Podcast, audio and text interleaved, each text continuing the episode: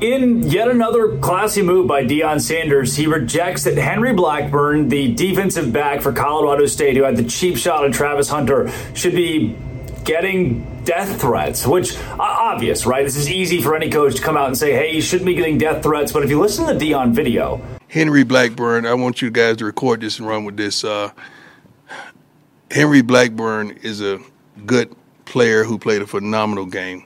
He made a tremendous uh, hit on Travis on the sideline. You could call it dirty. You could call it he was just playing the game of football. But whatever it was, it does not constitute that he should be receiving death threats. That that's this is still a young man trying to make it in life. A guy that's trying to live his dream and hopefully graduate with honors or degree, uh, committed to excellence, and go to the NFL. He does not deserve a death threat over a game. At the end of the day, this is a game. Someone must win, someone must lose. Everybody continues their life the next day. Very unfortunate. I'm saddened if there's any of our fans that's on the other side of those threats. I would hope and pray not. But that kid was just playing the best of his ability, and he made a mistake. So I forgive him. See you um, our team forgive him. Um, Travis is he's forgiven him. Let's move on. But that kid does not deserve that. Oddly, like touching.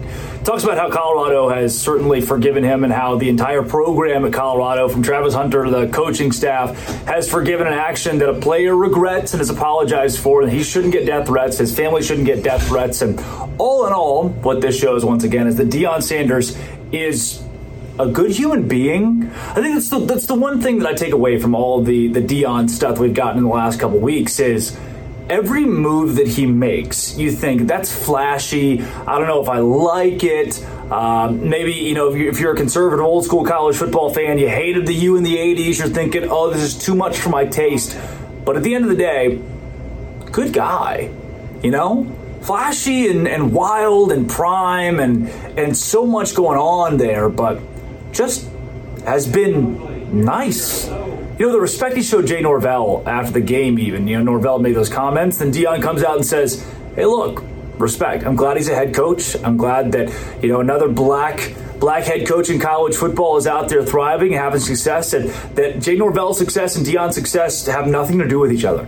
So another step of the way of Deion just being that guy, being the, the like nice guy of college football, which might shock a lot of people, but here he comes out for Henry, Henry Blackburn, an opposing player, and says, Stop sending threats.